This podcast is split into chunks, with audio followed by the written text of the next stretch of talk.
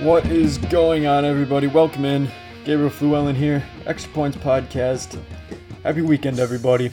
One day away from week four, not officially kicking off because, of course, we did have the have the Thursday game, but one day away. Not even not even 24 hours as of the time that I'm I'm recording this. It's 9:36 exactly when I start this, and you know what it is tomorrow, guys. We get our first international game so for me, game starts at 9:30 a.m. I love it. For me, it, it, it, it's perfect. I you wake up right at I don't know. Say I wake up at seven, go for a bike ride, something like that. Get back around nine, take a shower, boom, sit right down in front of the TV, and we got a game on. Vikings Saints and should be a good one. I'll get get into it a little bit more later. I want to do a little bit of a preview show. Have have a bunch of other stuff to talk about as well. So it is going to be a packed show today. But hey, no, no, nothing wrong with that. Give you guys something to something to listen to, something to stream. Hopefully you guys enjoy it. But yeah, I mean, I'm super excited for the start of the international games. I know depending on where you live, it can be kind of tedious, I guess, waking up for it. Like for for for the West Coasters out there and stuff. I, I believe the game started at 6:30 a.m., which I don't know, especially if you're on the West Coast and just happen to be a Saints or Vikings fan. That's got to be kind of brutal, especially because I mean, hey, who wants to wake up that early on a on a Sunday. But I mean, hey, you got to do what you got to do to catch your team. You know, I believe in Minnesota and in um, New Orleans, the two main fan fan bases, they're just an hour behind where I am, so their games will start at what eight thirty. So even so, that's not too bad, and not, nothing like waking up super early, being able to catch a good game and stuff like that. Hoping, hoping it's a good game. And yeah, I mean, I know, I know that opinions on these international games and stuff like that are sort of mixed, uh, but for for me, I I always thoroughly enjoy them. Always give. N- there's nothing better, at least in my opinion, I guess, than a full day of football. And I know, like, typically a full day of football is right about at 1 when the first slate kicks off to about, I don't know, 10 30, 11, whenever that last game ends. Well, not, not now, screw that, because typically I, I, I wake up super early, so I always have those f- like five, six hours, maybe even seven sometimes, just on just waiting around for the games to start at one. But yeah, not anymore. I mean, like I said, if I wake up at seven, go for a bike ride and stuff, I'll get back and have have a game for me right at 9:30, right when I get home, and then it's just football day, and that's that's incredible. That's always fun. But yeah, I'll, I'll touch on that a bit later. I kind of do want to review what happened on Thursday first, and then I do have a couple of other topics just to bring up, but yeah, I mean, w- without further ado, I, I do want to get into the to the game on Thursday.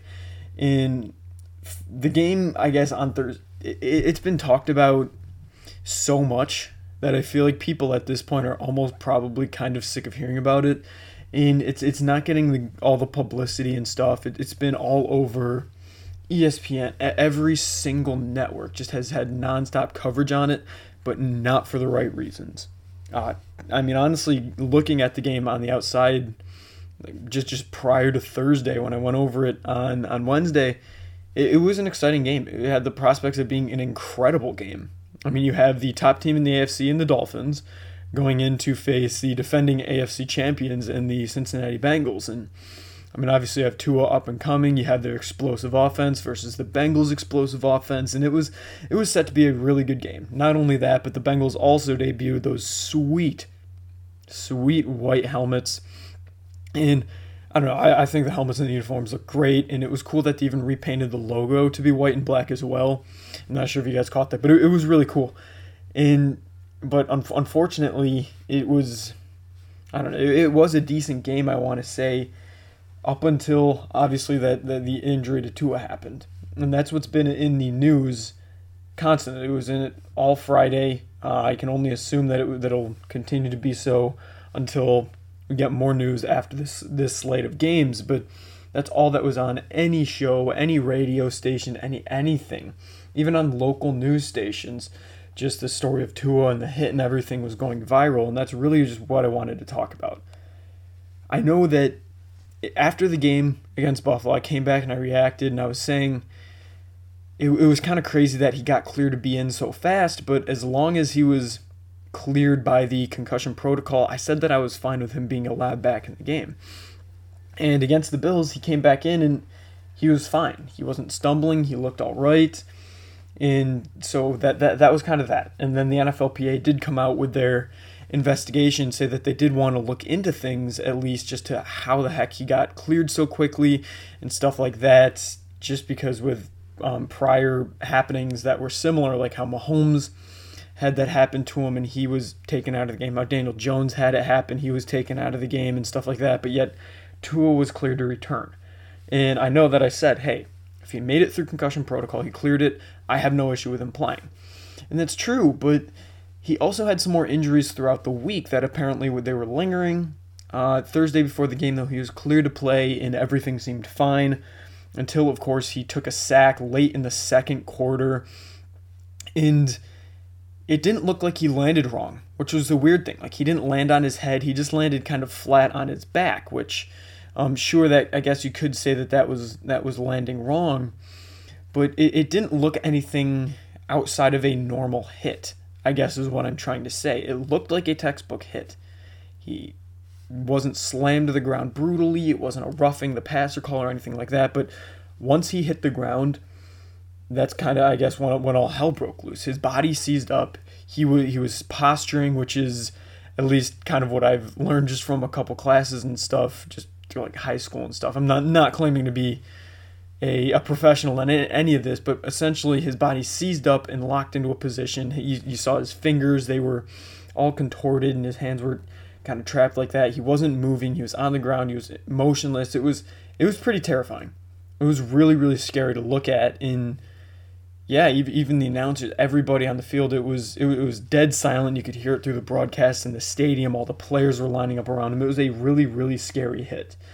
And uh, yesterday, like I said, it, it, it was the main story. It, it was everywhere. Every single news station, every single, uh, I don't know, ESPN, every single NFL media outlet was talking about that. And I know that a lot of the shows that I was at least tuning into, just watching to see the updates and st- stuff surrounding it, they had a bunch of, whether it be docs or doctors or injury analysts and stuff like that, all as guests on the show to kind of explain just what happened in the injury and all that kind of stuff. And unfortunately, a, a, bunch of them said that what what happened to him, how he locked up his body, sort of, how his fingers contorted, and he was just lying there.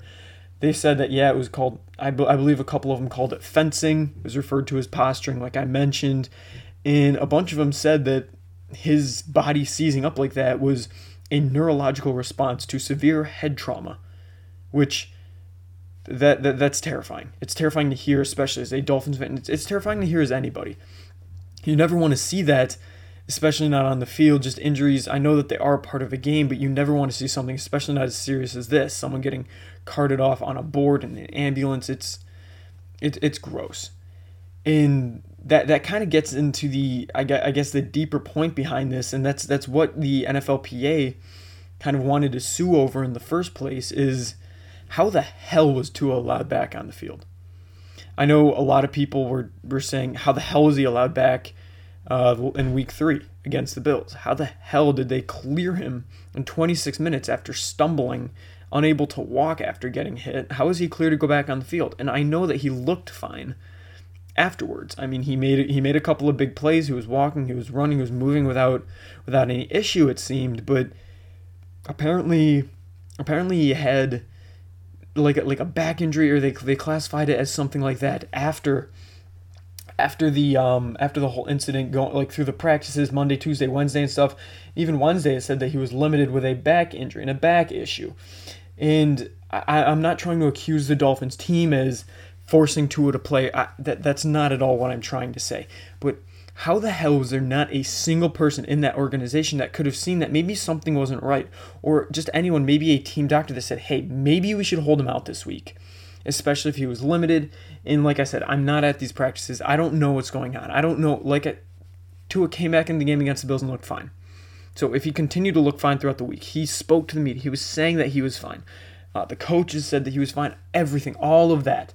So I, I, I guess it, it's just a little bit of confusion for me and the media and everybody is as to how everything sort of slipped through the cracks, I guess, because Tua being allowed to play and, and stuff like that. Something must have slipped through the cracks because when he was hit, it was that that was the first time he was hit. That was the first sack that he took. I mean, maybe not the first time he was hit, but th- that was the first sack that he took.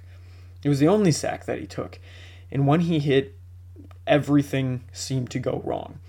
And not only is this an issue for Tua himself, which as to now I wanted to hold off before really reacting to it because I wanted to see what was wrong with Tua.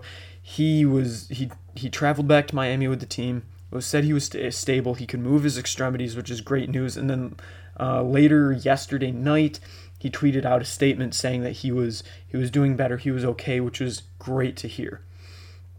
And now it's kind of shifting more to the focus of now that we're all I get not content, but it's nice. It's we're reassured that Tua is okay, and that's great. We can finally stop not not really stop worrying about him, we can stop fearing the worst.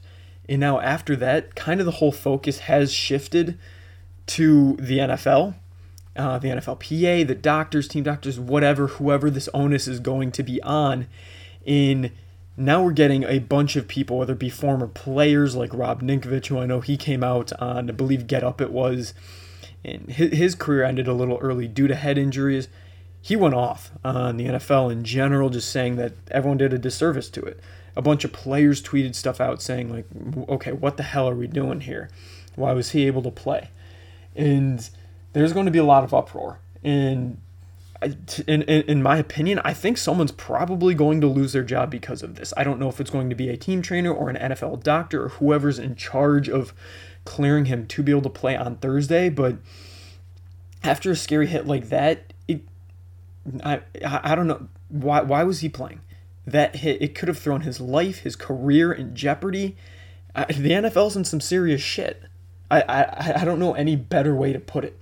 And I know that a lot of people are going to say, "Well, oh, he if he was in such a, such a bad state, I guess it's his own fault for saying he can play. And I do understand that, and I do and I do get that to an extent. I mean, yes, maybe it would have been better if he was able to say like, "Hey, I'm not going to play. I'm not feeling great." But even if he wasn't feeling great, no player is going to do that. Essentially, there's not going to be a player who who does that because they don't want to feel like they're quitting on their team or anything like that. At least that's what I think. And yeah, it you, you can't fault Tua for wanting to go into play, especially on a big game. You're three and zero, oh, your team's doing well. It, it, you can't fault Tua at all for that. But it's going to be interesting over the next couple couple weeks, I guess, couple days, whatever it may be, to figure out what's going to happen, what's going to come because of this. And that's all I really did want want to get into at least on that because like I said, I don't know all what's going on. I'm not a doctor. I don't I'm not involved with the NFL and what their what their protocols are. So I, I don't want to touch too heavily on that and make it seem like I know something that everybody else doesn't. It, I, I'm in the dark like you guys are. We're waiting to see what the what the protocol is, what the probe that the NFLPA is putting out there is going to result in, and until then, it's just speculation. And honestly, that whole happening with Tua really put a damper on the whole game. It ended 27 to 15. The Bengals came out with a win. Teddy Bridgewater came in in relief, and honestly, didn't look terrible. He did have a pick uh, in there, but I mean, hey, he, he he was in decent command of the offense. Tyreek Hill still got his. Tyreek Hill was what 10 catches over 150 some yards. I don't think he had a touchdown or anything like that, but Teddy Bridgewater, the biggest thing that people would judge him for was he was saying like, hey, he would never throw a deep ball. Hey, he hucked like a 60 some yarder to Tyreek Hill. It looked pretty damn good to me. And I don't know how long Tua is going to be out, but can Teddy Bridgewater keep them afloat in the time being? Yes, I, I, I do believe so. He, I, I think Teddy Bridgewater is one of the higher end backups. In their next few games, they have the Jets on the road, which they should be able to win there. I know they're on the road, but I think Teddy Bridgewater is good enough to beat the Jets. Then they have the Vikings at home. In that that'll be a tough game. Can they win there? Maybe. Uh, they have the Steelers, Lions.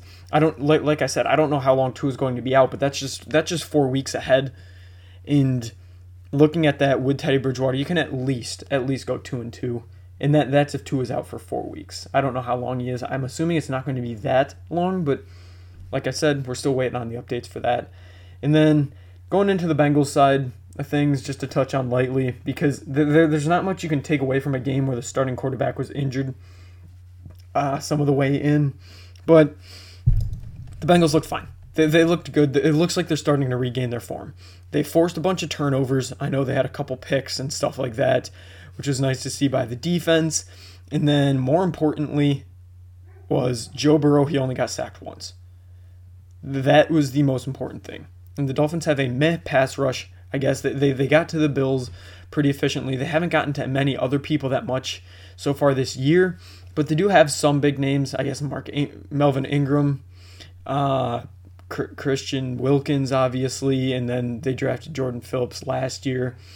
So they have a couple big names, but it was just nice to see that Joe Burrow only got sacked once. I mean, he's been averaging five sacks a week for the past three weeks, and I mean, yeah, it, it it's just nice that you can finally get protection. And when Joe Burrow got his protection, he was efficient, completed enough passes, got enough yardage, was able to sit in the pocket and really chuck some things deep, and he, he got the job done. Now their their run game's still pitiful, um, only 2.2 yards per carry on 30 freaking attempts, just brutal. But I mean, they're able to take care of business at home, and if you're a Bengals fan, that's a, that's really all you could hope for. So it's it's it's nice seeing that.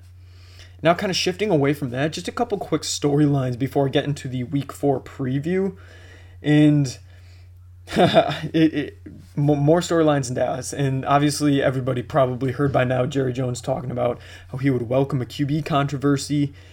And I, I just wanted to touch briefly on if that's even possible. Yeah, Cooper Rush has been playing well, but can he even take over for Dak Prescott? And would he? I mean, Dak Prescott said that he wants to come back week five and he's looking for that. So that's next week. Say Cooper Rush wins this week, which is very plausible against the against the Commanders, who just don't have a great team this year. If he wins, then is is he going to be starting over Dak Prescott? I mean, if, if Cooper Rush is three and zero oh in his starts, will they play him over Prescott? Honestly, I doubt it. Even if he comes back, maybe maybe they would say, "Hey Dak, take another week and then see what Cooper Rush can do the week after, in week six. But even if he wins then and he faces the Eagles, I mean, if they win then, maybe you can start to entertain the thought. But I, I, don't know. It, I, I don't think Cooper Rush has done anywhere close to enough to be able to say, hey, see, I'm better than Dak Prescott, start me here.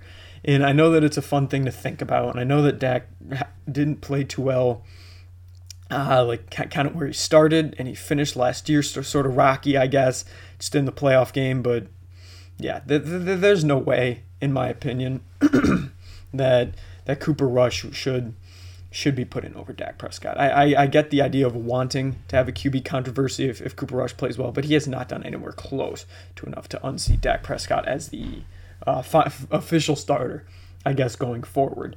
Maybe if he, like I said, maybe if he wins this week, it'll be enough to say, hey, Dak, take an extra week just to make sure you're 100% fine. But yeah, I, I, I doubt it.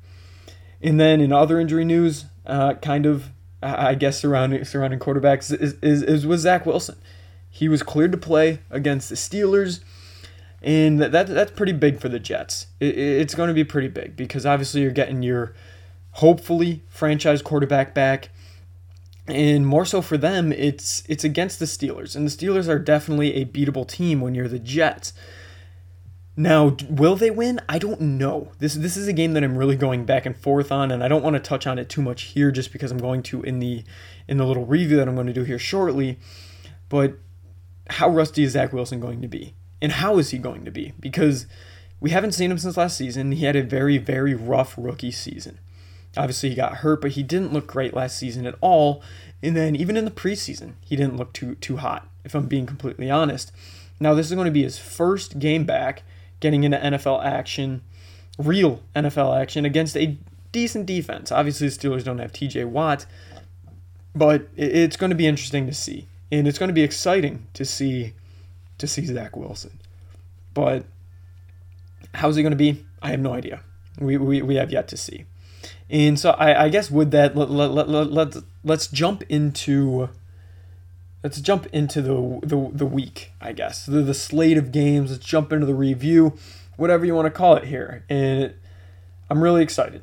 I, like I said, first game, 9.30 in the morning for me, at least being on the East Coast here. Vikings versus Saints in London. Saints are technically the home team here, but yeah, I mean it's an international game. There is no no no, no real home field advantage here because I don't know. Every single time we see a London game or a uh, or a I don't know across the across the world game wherever they happen to play. One of my favorite things is just seeing the crowd and seeing how many different jerseys there are. I think it's so cool because I think last year it was what uh, Jags, Falcons maybe or Falcons Jets or something like that in London. I think it was one of the games. Yeah, it was Jags Dolphins in one of them, and then uh, Jets Falcons. But either way, it's it's super cool to look in the into the crowd and see all of these different jerseys. I think it's awesome, and I've heard, from what I've heard from like hearing players talk about it, it's a great atmosphere because the people in London love to see football and they really want to, and I think that that's awesome. But anyways, outside of the atmosphere, this is this is kind of a cut and dry game for me. Uh, I believe everywhere you look, analytics say, oh, it's about a 50 50 game. Not in my opinion, especially not with hearing how Jameis Winston is ruled out, or he might be doubtful. I don't know if he's officially out yet, but it's it's leaning more to the fact that no, he's not going to be playing. Michael Thomas is ruled out, and Andrus Peat, their guard, is out. Marcus Maye is out. Jarvis Landry and Alvin Kamara both questionable. Just the sheer injury report for the Saints I don't think that they have much of a chance in this game because Winston and Michael Thomas and your starting guard are out. So, I mean, you're relying on Olave and an injured Jarvis Landry to step up with Andy Dalton coming in. And that's already bad enough as it is. And then say Alvin Kamara doesn't play. I know he's been relatively quiet so far this year, but say he and Jarvis Landry also don't play. Yikes. Just yikes for the Saints. They, they have just about nobody if that's if that's actually how it's going to be. And then for the Vikings, they don't have a great defense or anything obviously.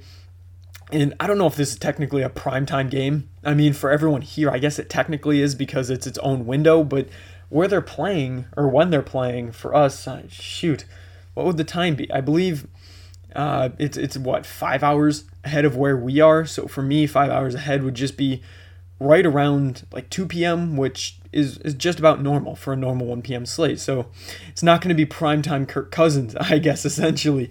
At least not for, at their time, it wouldn't be. And Dalvin Cook, he was cleared to play. Justin Jefferson, he's probably, hopefully, going to have a bounce back week. He's been shut down. He's been pretty quiet over the last week or so. So I'm looking for him to bounce back. Kirk Cousins, Kevin O'Connell, I, I don't know. I don't think that the Saints are going to be able to do too much. And I know that their defense is the is the main, I guess, the key cog of their team, especially with having a defensive head coach. Even if Marshon Lattimore shuts down Justin Jefferson, we saw it last week. KJ Osborn, Adam Thielen were able to step up, and obviously you have Dalvin Cook playing as well. So, in my opinion, right here, it, it should be a Saints a Saints uh, loss. Unfortunately, the Vikings should be able to take this one, but you do have the fact that the Saints are kind of playing for their not lives here, but dropping the one and three, not good. We're getting into the point where you don't you when where teams can really start to get far behind if they've started rough. In anytime you fall that far be, below 500, in this case, like three games or whatever it may be, yeah, I you, it's kind of do or die now for the Saints. It's put up or shut up, whatever you want to call it. But I, I think the Vikings are going to take it. Now, this is a little bit of a weird line here uh, for our first one o'clock game that we're going to be going over. It's the Browns at the Falcons, and Cleveland's only favored by one. That's kind of weird. I, I feel like that line is very, very small. It's essentially a pick 'em this week because if you pick the Browns, you're picking them to win by one, which if they win, they need to win by one. So it really is just a pick 'em here. I don't know if the Falcons have done that much to prove that they should be that close or I guess or I guess that the line should be that close. I know that they've played teams tough, and they definitely have, but most of it has been I guess kind of spirited comebacks towards the end of games. I mean, they lost to the Saints when they were beating them, but they blew the lead. And then they had a bit of a comeback there against the against the Rams, but ultimately fell short. And they won last week against the Seahawks, and they just barely did. But now they're at home. I I don't know because looking at the Browns, they arguably should be 3 and 0. I don't think they should have lost that game to the Jets. That was a massive choke job. And yeah, I think that the line of minus 1 is way too low in the sense that the Browns should be favored by in my eyes a little bit more than that. So right here, I am definitely leaning towards the Browns. If you guys are going to put anything uh, down gambling wise, I would definitely take the Browns and the points to win by at least one. I think they have a much better defense in general. I think they'll be able to definitely stifle Marcus Mariota and their lacking passing attack. And yeah, I mean, I know I know Amari Cooper doesn't really show up on the road, but their run game's great. The Falcons' defense in general is not. The Falcons do not have a good run defense. I think Nick Chubb and Kareem Hunt are going to be able to feast against them. And I, I'm, I'm a fan of AJ Terrell, but even if he does lock up Amari Cooper, like I said, I think they're going to eat him alive on the ground. In the Falcons' offense just hasn't been able to get anything going. I think that the Browns' uh, kind of passing pass defense is not up to par. I mean, Denzel Ward hasn't been playing too well, and then uh, Greg Newsome, everybody outside of that hasn't been showing too much, but their pass rush, I think, will just abuse the Falcons' line. I think Marcus Mariota is going to be running for his damn life, and I don't think they're going to be able to get anything going on the ground with an injured Cordarrelle Patterson, who I believe he he is he's listed as questionable, but I believe he came out and said yes, he's going to play. So with the Browns having Clowney and Garrett as questionable, if both of them don't play, then sure, I can see the Falcons maybe pulling out an upset here. But other than that, I think that this game j- just screams just. I-, I think we're really underrating the Browns right now, and I think that they're going to have to go on to win this game. the Falcons have a shot, sure, but the the Browns should definitely win this game. It's st- it's still enough of a stay away though to the point where I wouldn't bet I, or I wouldn't put my life on either team, but I think that the Browns are a pretty safe bet, especially at minus one, if that makes any sense. Next game, good old NFC East rivalry game here. Cowboys and Commanders. Commanders are traveling to Dallas to Jerry World to face the Cowboys. Dallas is favored by three. And I feel like that is because of the fact that they do have Cooper Rush in there. And I think Cooper Rush isn't getting any respect because he is still just a backup quarterback. But in my opinion here, I don't think this game is going to be close. And may, maybe it might be just because Cooper Rush, may, maybe he reverts back to just being a backup and he'll drop this one. But Washington's O line is so bad. And honestly, I, I don't know. La- last week, what was it? What was it? He was sacked nine times by the Eagles. I know the Eagles have a have a spectacular defensive line, and a spectacular, really secondary as well to make Carson Wentz stay in the pocket.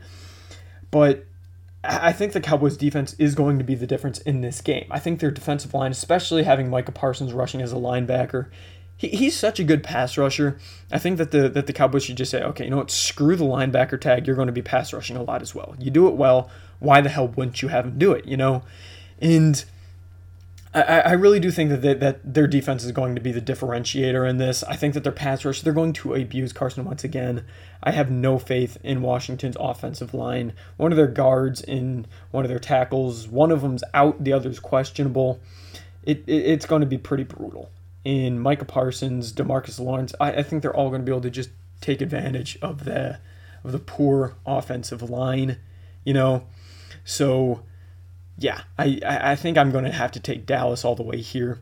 Offensively, can da- what can Dallas do? I don't know because CeeDee Lamb, he, he still has yet to really have one of those solid, okay, I'm a number one wide receiver game.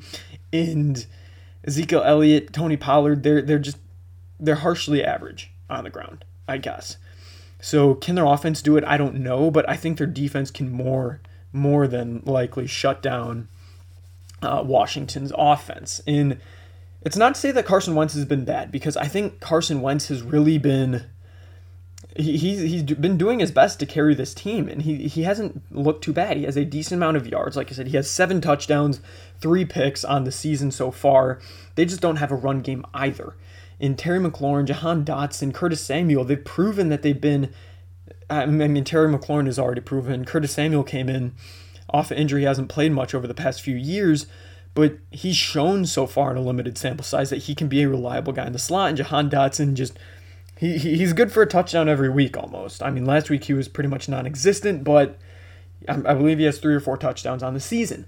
So I don't know. This is another game where I really go back and forth on, but I think that the Cowboys defense is is the big it's it's it's the big unit here, and I think that that's why I'm more likely to side with the Cowboys. Earlier on in the week, I, I initially picked them as my as my survivor pick, and I was like, yeah, okay, that's a that's a good bet. I think they're going to destroy them. I, I kind of waned, and then I switched over to choosing the Vikings for this week because with all the Saints injuries, I think that the Vikings have a much better chance. But now I'm kind of wavering on that. It's another bad week for for survivor picks because there's a bunch of different things that can happen. Honestly. Next up, we have the Seahawks at the Lions. Now, if both teams were fully healthy, I would 100% pick the Lions here. But it's it's it's looking like um, D'Andre Swift is not going to play. I believe he was officially ruled out. Jonah Jackson is out. Uh, I believe they have a backup kicker in there as well. And then also Amon-Ra St. Brown, he was ruled out as well. So you have your number one running back, your number one wide receiver out. And yes, you're at home. I know that I, I love Jamaal Williams. I think that he can carry the load for at least a game or two while D'Andre Swift gets healthy. But DJ Chark, I believe he's also working back from an injury. So the, the receiving core is really depleted. And the Seahawks, they outside of that game against the Broncos, where honestly the Broncos just aren't that good of a team. So okay, they're able to win that. I don't I don't know. I don't I'm really I'm really just struggling to form an opinion here on the Seahawks, I guess. They they lost at home to the Falcons last week. I I'm not impressed by them at all. And realistically, Tyler Lockett, DK Metcalf, they should be able to take full advantage of the Lions secondary and stuff like that. But I, I don't know. This this is really just a stay away game. There's no unit on either team that really stands out to me, especially with all the injuries, with the with the run game now for Detroit being hurt. This is honestly a go either way game. And Detroit's favored by three and a half. I honestly might just have to take it and swallow the points there and and just just really rely and bank on the fighting Dan Campbell's to pull out a gritty win here, which is 100% possible. Jared Goff has been playing well, even though Amon-Ra St. Brown's out. I think he can he can utilize everybody else on the team. Josh Reynolds, whoever may be, DJ Chark. Hopefully they come in. T.J. Hockenson should be a big day for him. So the lines are good in the trenches, both sides of the ball. Ah, I don't really know, guys. It, it, it feels like a pick 'em game, even though the line says otherwise. I might have to side with the Lions here just because they are at home and the Seahawks aren't a great team, but I can see it going either way. Right now, I'm going to lock it in at the Lions at minus three and a half, but still, should be a good game. I'm excited for it though. Now, Titans and Colts. Oh my God, this is typically you. I mean, going into the season, you would think that this is a game essentially for for the division. Really, it's one of those big division games, but both of these teams just look bad. And right now, the Jaguars are in the lead of the division. So it's sink or swim for both of these teams, the Colts and the Titans. Obviously, the Colts are at home, so they have that little bit of advantage. But the line says that they're favored by three and a half, which, if you, if you, if you think that home field advantage is worth about three points, it's saying that the Colts are favored by about half a point on a neutral field, saying that these teams are about equal. And honestly, I completely agree with that. I think that the Colts, they're, I think that people are kind of overreacting to last week's win, saying, okay, they are a good team. They just started rough. No, the, the, the Chiefs lost that game last week. The Colts didn't win it. Uh, in the Titans, I think everybody's rea- overreacting to their win, saying, oh, well, they beat the Raiders. The Raiders are not a good team. They're the only un- or completely defeated team left. They're the only winless team left. So it's not like they beat an incredible team. It's I don't know. It's it's really a battle of two very very disappointing teams, and really whoever wins this game, I think the loser is is almost done in in the division for the division race because if the Colts lose this one, sure they're one two and one, but if they can't beat the Titans and they already lost to the Jags and tied the Texans, things aren't looking good for them in the division. I would say that they're likely would be then the second or third best team at best in the division. Uh, obviously getting destroyed by the Jaguars, and then if they lose to the Titans this week, losing to them and then only tying the Texans, it'd be hard to put them as the best team in the division. Uh, same with the Titans. They they haven't looked good. They got obliterated by the Bills. They lost to the Giants and then just barely beat the Raiders. So if, if they lose here, eh, one in three, that, that's rough. It's a rough it's a rough look. Jonathan Taylor's hurt for the Colts. Uh, I, I this it's it's going to be another ugly game. I think Matt Ryan looks bad. Ryan Tannehill hasn't looked too great, and then honestly, Derrick Henry hasn't looked great either. Neither really is Jonathan Taylor for the most part. I know he has a ton of yards, but last week he looked pretty bad. Neither team has a really bona fide receiver besides Michael Pittman. It's eh, it's it's going to be a sloppy game. I already know it will be. I'm going to side here with the Colts just because they are at home, and honestly, for no other reason besides that. I don't feel comfortable enough in either team. I don't think either team has showed anywhere close to enough to gather any sort of any sort of trust from either fan base or any any sort of the media either here. So really for me, it, it's just I'm, I'm going to side with the team that's at home right now. I'll take the Colts to cover, I, I, I guess, just because. Uh, I, I, I, don't know. Maybe not to cover. I might take the the Titans to cover the points, but I'll take the Colts to win here. It's going to be a pretty close, and honestly, if I'm being honest, it's probably going to be a pretty crappy game. But hey, never know. we'll, we'll see. We've been surprised. It might be one of those games that's so bad it's good. Now, next up, another probably going to be a bit of a tire fire here is the Giants and the Bears. The Bears, Justin Fields had just he, he, he's completely not trusted. No no one trusts. He's not trusted by the coaching staff. He's thrown for 300 yard, not even 300 yards in three games, and David Montgomery's hurt, so Khalil Herbert, even though, I mean, right now he's the team's leading rusher and he looks like a great running back. I can see him running the ball 30 times this game. Justin Fields, over three weeks, he's averaged 15 attempts a week in eight completions a week. Brutal, just terrible. And the Giants are coming off of a bit of a heartbreaking loss, I guess, against the against the Cowboys there. Daniel Jones really threw it away in the last few minutes there. I I, I think that all signs point to the Giants winning. I think they have a much more established defense that would be able to just completely shut down this anemic offense of the Bears. I I, I, don't know. I think they have a much better offense. I think Saquon Barkley is starting to regain some form. I don't think he looks anywhere close to as good as vintage Saquon Barkley would. But, or, uh, well, I guess rookie year Saquon Barkley would. And yeah, now that Sterling Shepard's out, they don't have their leading receiver. So that's going to be a big a big issue. But thankfully, the Bears are not that great of a pass defense. I, I like Jaquan Brisker a lot. They they just drafted him, but outside of that, they don't have a really awe-inspiring defense. So honestly, it's going to come down to if Khalil Herbert can put this team on the back and beat up on the Giants defense, and if Daniel Jones can just be efficient enough to manage the game. Because I think if the Giants can uh, can manage to just be good enough if, if Daniel Jones can be a game manager and Saquon Barkley can kind of just do his thing, they should win this game. Plus, also the Giants are breaking out their new, their old retro uh, uniforms, you know, so that, that, maybe they can draw on the old the, the the vibes from Lawrence Taylor and whoever it may be. But yeah, I mean, looking at their injury report, Kadarius Toney's out, Wan'Dale Robinson's out. That's now essentially you're one and two, so you're gonna need to try and rely on Kenny Golladay, who's pretty much outwardly said, "Yeah, I don't want to play here, trade me." Uh, Leonard Williams is out. Cor'Dale Flott, Nick McCloud, you're starting corners, defensive lineman. It, oh, it's an injury bowl for the Giants. And then for for the um, for the Bears, they're essentially number one corner, and Jaylon Johnson is out. They're number two, and Cruikshank, he's out as well. It, it, it's just not looking good. It's it's a war of attrition now for almost every single team. And it's, it's really just me picking the lesser of two evils here in the Giants. I think that all around they have a better offense, even without um, even without all these receivers, really. I mean, even even without Sterling Shepard, Kadarius Toney, Wan'Dale Robinson, I still trust their receiving core more than I do the Bears. Darnell Mooney, he's he's been non-existent. Equanimeous St. Brown's their number one guy with less than 100 yards. I mean, dear God, they're just pitiful. And I don't think Justin Fields can be trusted to throw the ball. So when it comes down to it, I'm just going to take Daniel Jones and say that hopefully he can pull it out at home in crunch time. I think it's going to be a really, really low scoring game.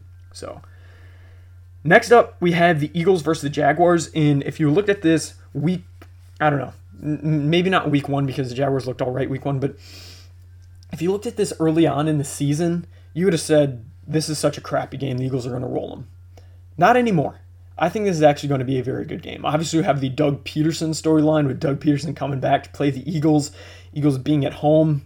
This is going to be a very, very good game, I think. Obviously, the Jaguars are coming off of a massive win against the Chargers, winning by 28 points, four freaking touchdowns against the Chargers, who a lot of people picked to be in the Super Bowl. I picked their quarterback to be an MVP. So, yeah. And then obviously, the Eagles are the last undefeated team.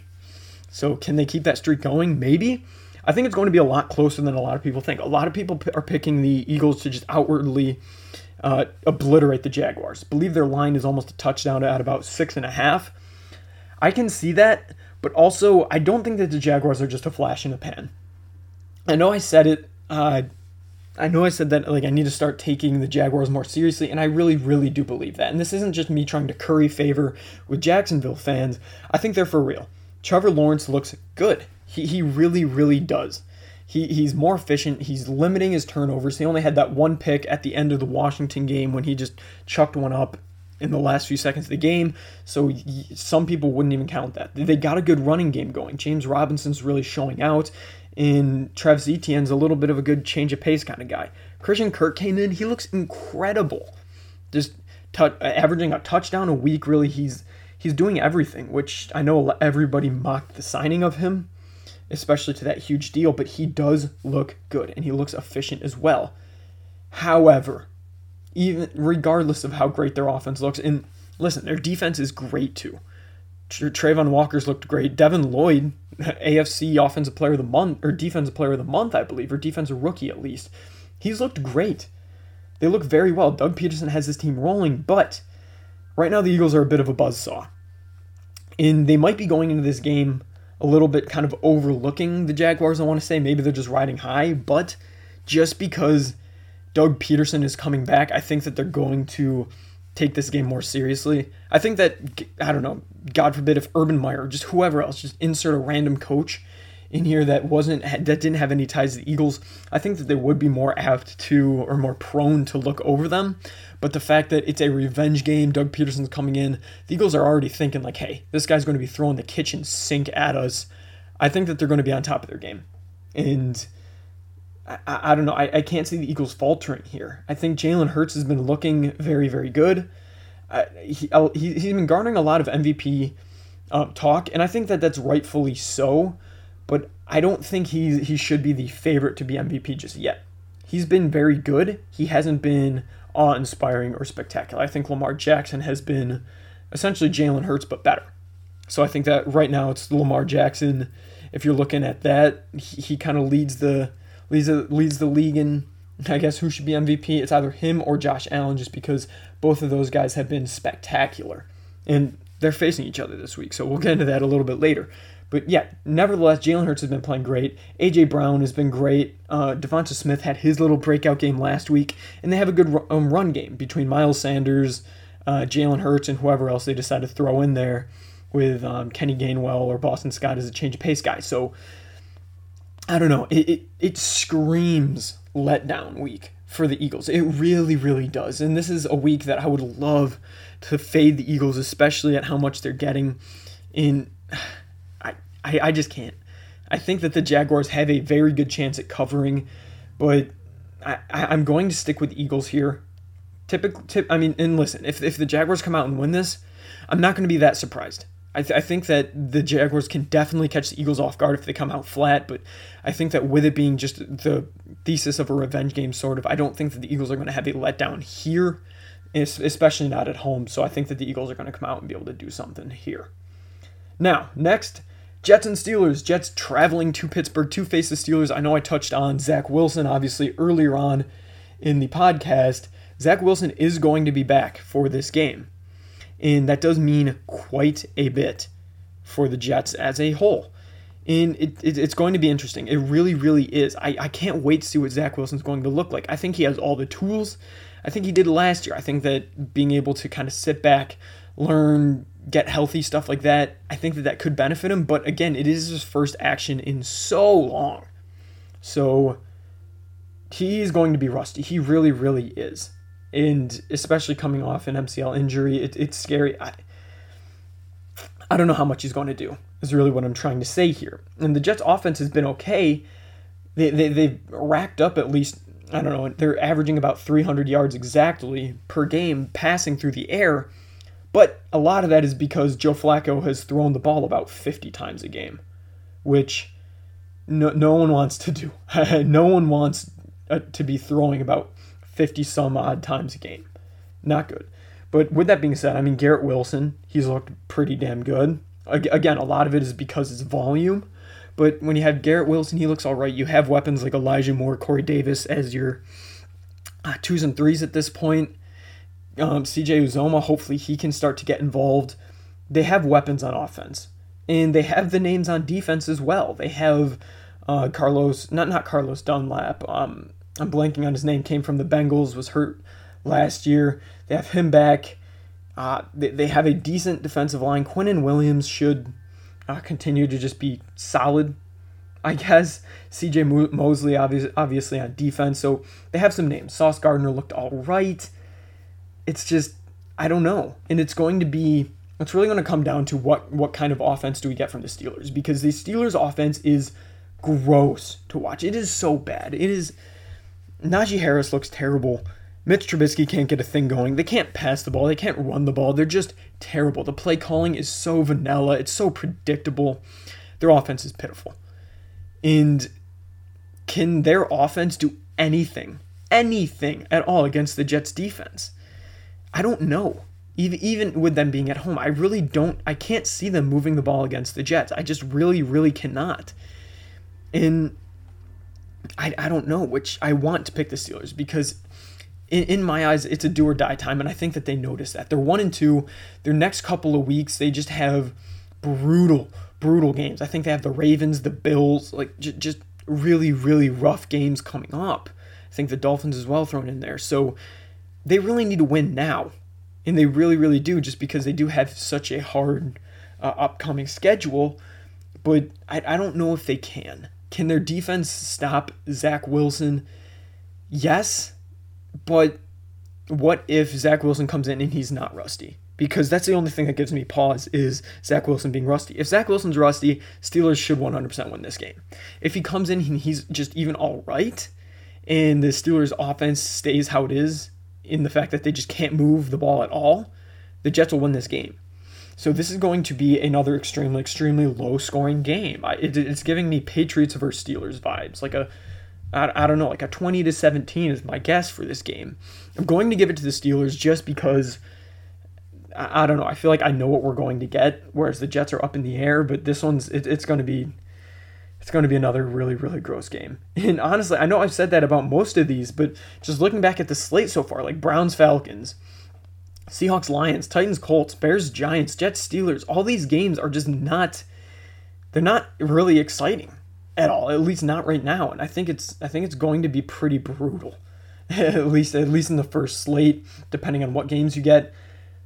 This one, however, is probably going to be the upset of the week, and that's Chargers Texans. I I am fully invested, and I do think that the Texans can pull this out against the Chargers. Do I think they will? I don't know. Uh, I'm, I'm going to kind of make up my mind in the next few minutes here, I guess, as I talk about it, as I talk it out with you guys, because I'm so back and forth on this game. The Chargers are 100% the better, the better team. 100%. Justin Herbert, I will take. He is just light years ahead of Davis Mills. Austin Ekeler, I'll still take him over what Dameon Pierce is. I mean, Dameon Pierce is a better runner. Austin Ekeler is a better receiver, I guess. And then receiving core, I mean, on paper, the Chargers have a much better one in Keenan Allen, Mike Williams, uh, DeAndre Carter, even he's been a nice little breakout here, but Keenan Allen has been ruled out. Rashawn Slater, like I said on last episode, he's on the IR, he's missing the year. Joey Bosa is now put on IR. We don't know when he's going to be back. Corey Linsley, will he play? The Chargers are banged up, is just really the best way to put it. JC Jackson, I don't know if he's going to play. The Chargers are a walking hospital this year, and it's brutal. Even Justin Herbert himself is banged up. And the one thing that the Texans do well is they have a damn good pass defense. You can't really pass on them. And now, is that just a product of who they've played? Like Matt Ryan, Russell Wilson, uh, Justin Fields? Probably. But nevertheless, I mean, until proven otherwise, they're a good pass defense. And I, the, the Chargers have no run game. I mean, if, if, if they want to win this game, especially on the road, I think that they need to be able to run the ball. And Austin Ekeler has not been able to do that. He's averaging less than two yards, or maybe a little over two yards a carry. They don't have a run game whatsoever. And I, I, I just, they got beaten by the Texans last year. Can they do it this year when they're hurt on the road? I, I don't know. In looking at the Texans, Davis Mills has been meh. He had a decent first week and then not great second and third. I think he's just a game manager at this point. But the Chargers' weakness right now, especially with Joey Bosa out, is their run D. I think Dameon Pierce is going to feast this week. I really do think that he is. I think he's just going to need to pound the rock and really capitalize on it that way. I think Davis Mills will be able to take the checkdowns, throw it to his guys like Conley, uh, Brandin Cooks, maybe get OJ Howard involved again. And I think that they're going. It's, it's going to be an ugly game. I think it's going to be kind of low scoring. In may, maybe maybe the Chargers can really get a pass game going, and I wouldn't be surprised because Justin Herbert's really the first good quarterback that the Texans defense has faced. But I think every every single week we have one of those games that you're like, just, just what the hell happened? Like, what happened here?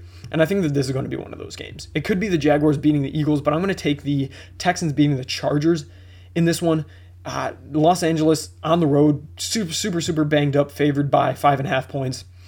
I not not something I'm going to take. I'm definitely going to take the Texans to cover, and I'm going to hesitantly say that the Texans are going to win this week. Am, am I rock solid on that? Absolutely not. But I think that this is going to be the upset special of the week. The Texans are going to get their first win here, and the Chargers are going to continue a little bit of a skid while they continue to struggle to get back to being healthy. Now, for the last game, and honestly, probably best game in the 1 p.m. slate, that is the Bills versus the Ravens.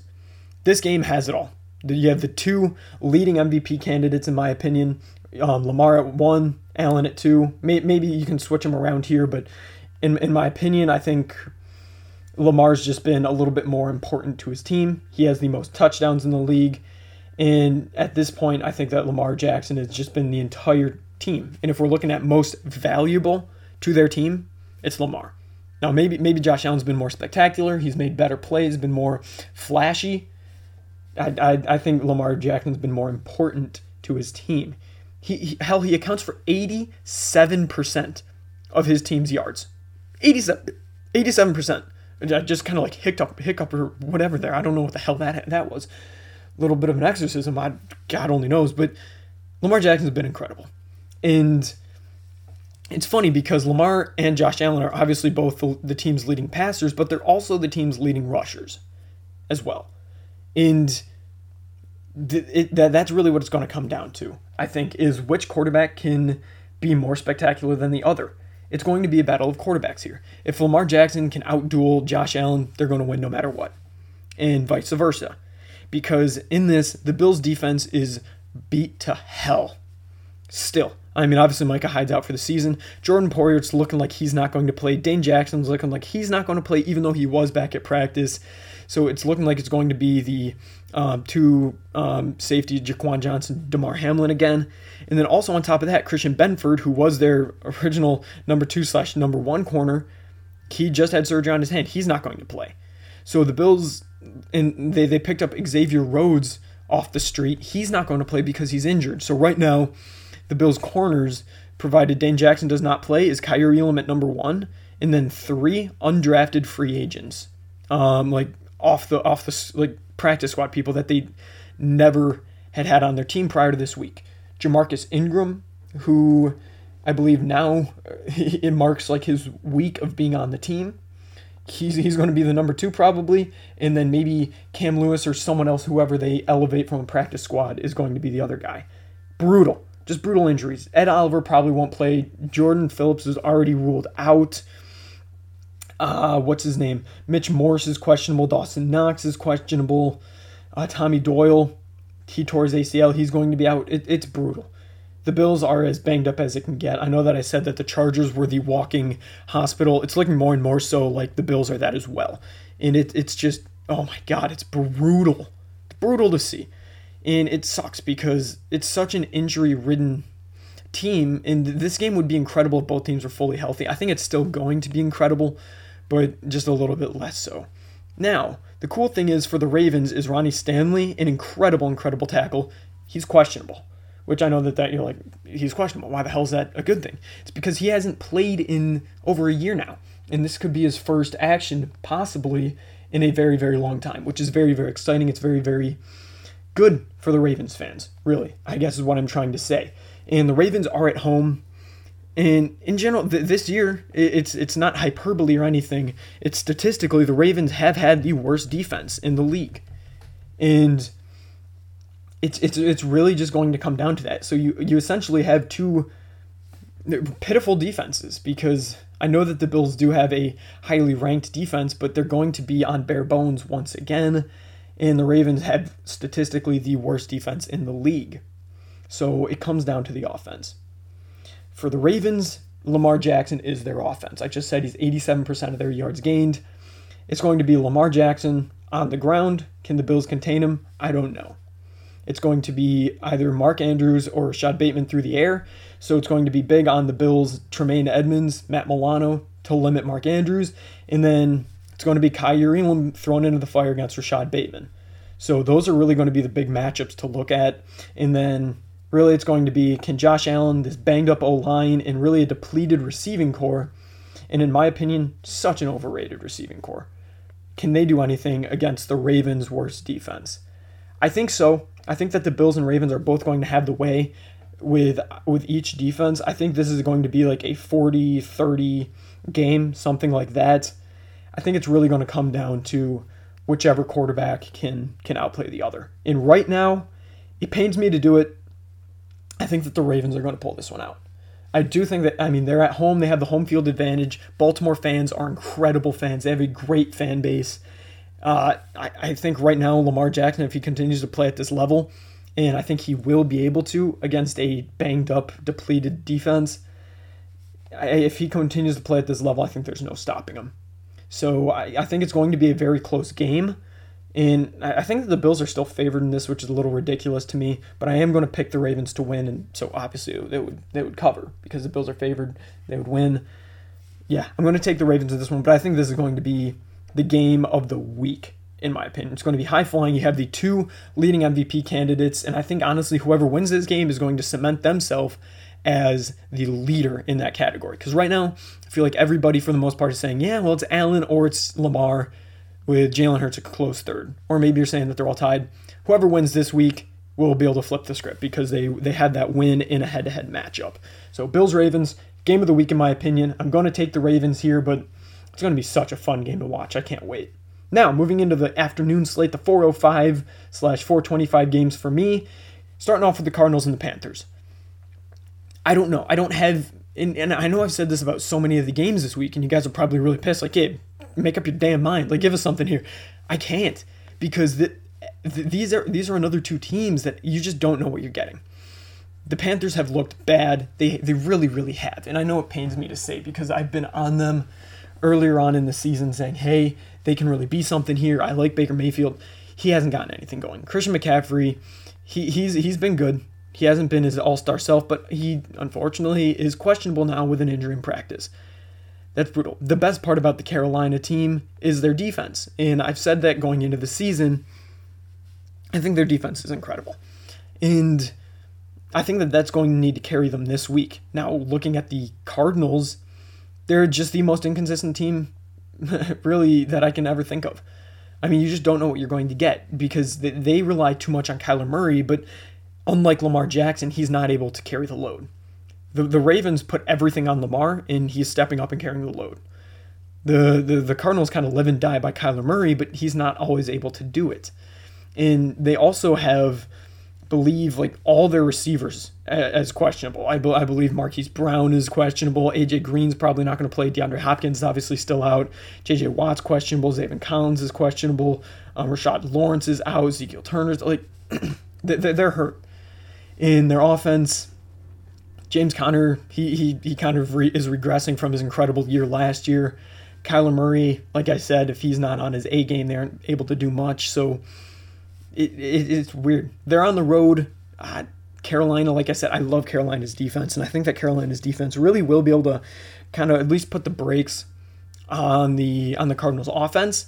And then along with that, I think that the, the, the Panthers offense has just enough to overcome their defense, if that makes any sense. I think that Robbie Anderson, DJ Moore, uh, and Laviska Shenault, hopefully, Chris McCaffrey, hopefully, if they're healthy, I, am going to take the Panthers in this. I'm leaning towards them because I think they have a good enough defense to kind of neutralize their offense. And then, with that being said, have a decent enough offense to overcome the Cardinals' terrible, in my opinion, defense. And it, it might be a little bit of an upset, I guess. I, Carolina is favored in this game, but I think just based off of like name recognition, people are going to say, oh, well, the Cardinals should win because like they're superstars, they're the Cardinals, blah, blah, blah.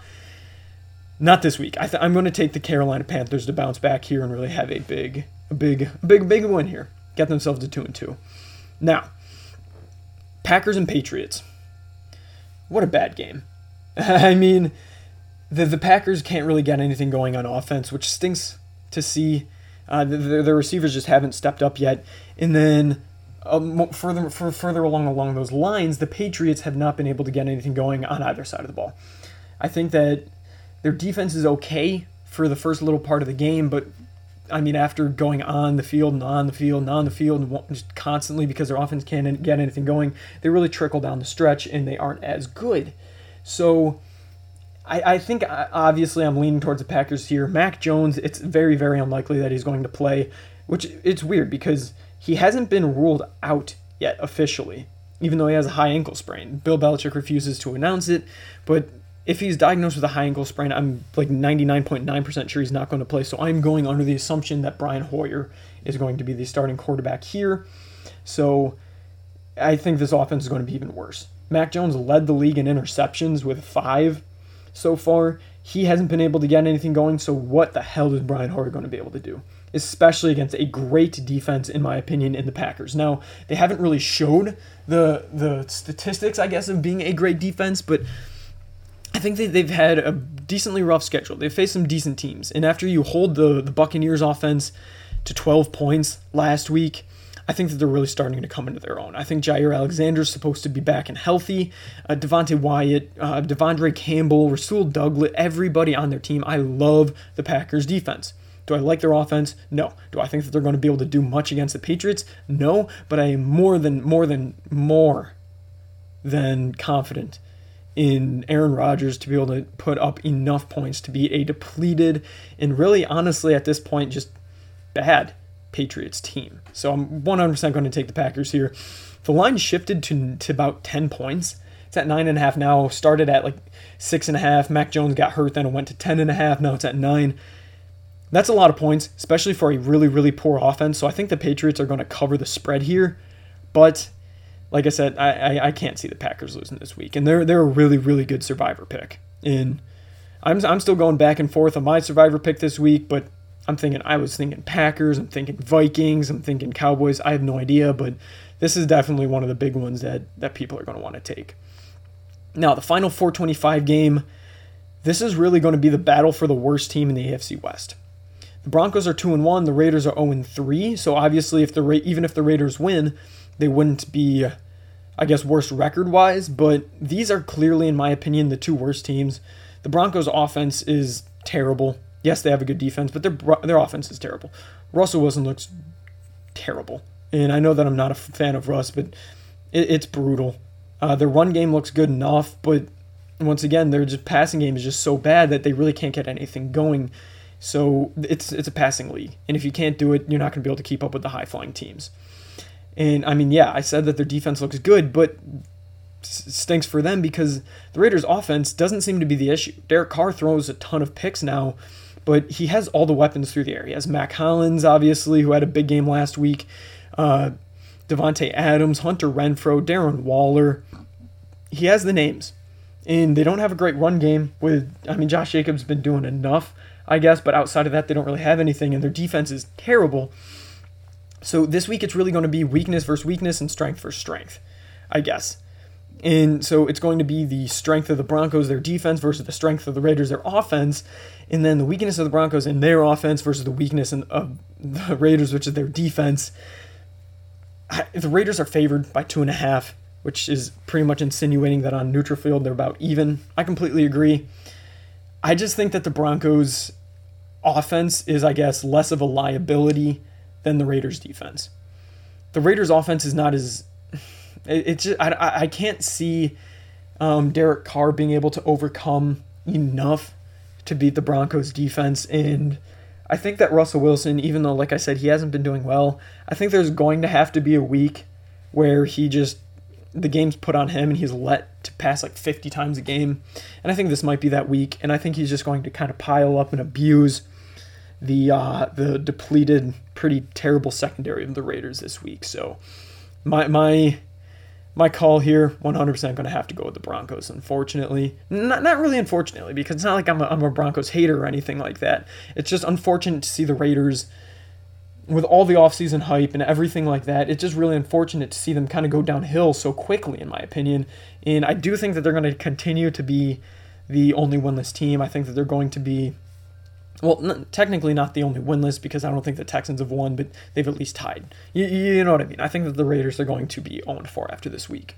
Now, a pretty exciting on paper Sunday night football matchup that is obviously the Chiefs traveling to Tampa Bay to play the Buccaneers yeah, d- despite all the issues with the hurricanes going on down in Florida, and obviously prayers out to everybody down there dealing with them. Uh, it, it's brutal. I've, I've, I've, watched the news and it, it hurts my heart to see it. And sending prayers to everybody down there. I wish you all the the very best. In yeah, but any, anyways, the game is still apparently taking place down in Tampa, down in Raymond James Stadium. It was announced, and the line right now it's even. It is dead even, which is which is curious to me. I, I, I don't know because I, I really don't know what to make of either of these teams. The Buccaneers have not looked good. Like I, I've been the one pretty pretty outwardly saying it. Tom Brady doesn't look good at all, and I, I still believe he doesn't. It just depends on if they can get their weapons back. Because if Julio, Russell Gage, uh, Mike Evans, he'll be back. If Chris Godwin's going to play, and they have their full complement of weapons, I think that they can really, really get something going here against the Chiefs. But I don't know if they're going to be able to score enough or as quickly as they really need to be able to to keep up with the Chiefs' offense. And I know that the Chiefs didn't look good last week. Forget it. I, the, the, Travis Kelce's not going to drop a wide open pass like that. They're not going to have the special teams woes like they did last week. It's just not going to happen again.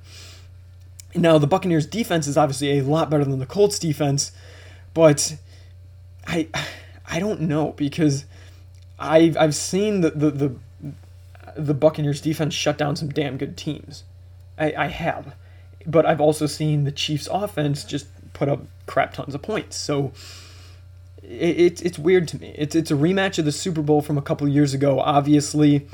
And in that one, the, the Buccaneers defense just suffocated Mahomes. Will that happen again?